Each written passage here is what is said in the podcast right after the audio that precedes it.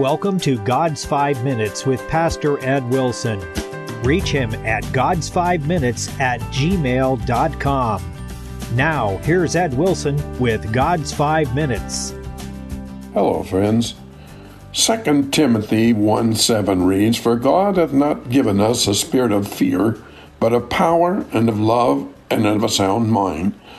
The verse is a powerful description of the kind of person an experience of salvation is designed to produce. The spirit of fear might better be called the spirit of cowardice. Courage or fearfulness are very largely matters of temperament. But the very purpose of the gospel is to mend temperaments, to restrain and to stimulate, so that personal defects may become excellences.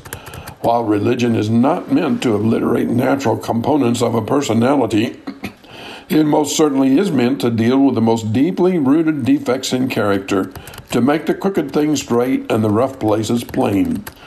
It is only the gospel that can furnish a faithful mirror by which a seeking soul can discover its true shortcomings and needs. Just as truly, it is only by the gifts and understandings which the gospel alone can furnish that a cowardly, whimpering person can be stiffened into a fearless one, or for that matter, a harsh and inconsiderate one into a kindly, gracious one. The divine gift of God has the power to transform a reed shaken in the wind into a brazen pillar and an iron wall amidst all dangers and enemies. I sometimes feel as if the only thing needed to drive anyone insane is a clear-sighted vision of the condition of this world in which we find ourselves, and of our unstable, ever-changing place in it. Those who dread global warming have their points. The constant threat of war and the devastations from it, so many have experienced all through the centuries, can cause us to tremble, just as the daily news of the advances and attacks of those who seek our destruction. The air is full of viruses, with new ones seeming to be discarded every month, and each more deadly than the last, and on and on it goes. The wonder is that there are any sane people in the world. But then Paul comes by and says, "God hath not given us a spirit of cowardice." No, because he has given us the only thing that can really deliver from that torment.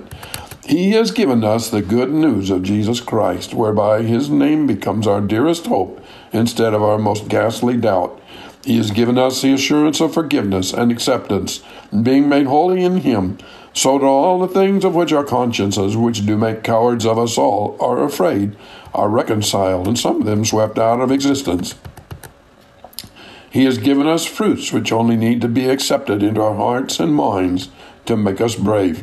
He has assured us that all things work together for good, and that he himself will never leave us.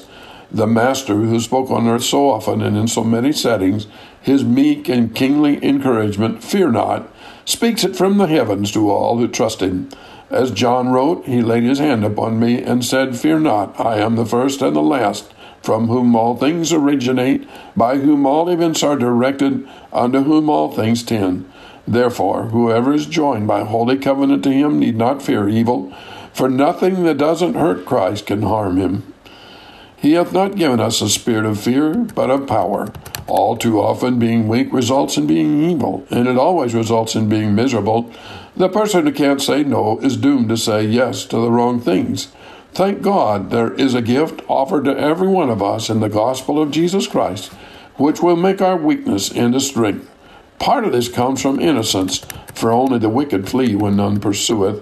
Also, by means which no words can explain, Christ has a bosom, and those who flee to it find a calm assurance, a peaceful resting place in the most terrifying of circumstances.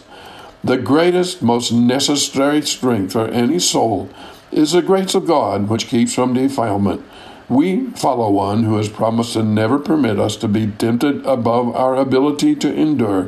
He intends to keep us through the changes, the vicissitudes, vicissitudes rather, and the storms of this world, and preserve us blameless to his coming.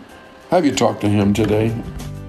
You have been listening to God's five Minutes with Pastor Ed Wilson.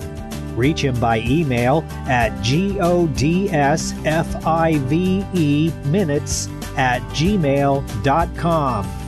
Tune in next time to hear more encouraging thoughts from God's Word on God's five Minutes with Pastor Ed Wilson.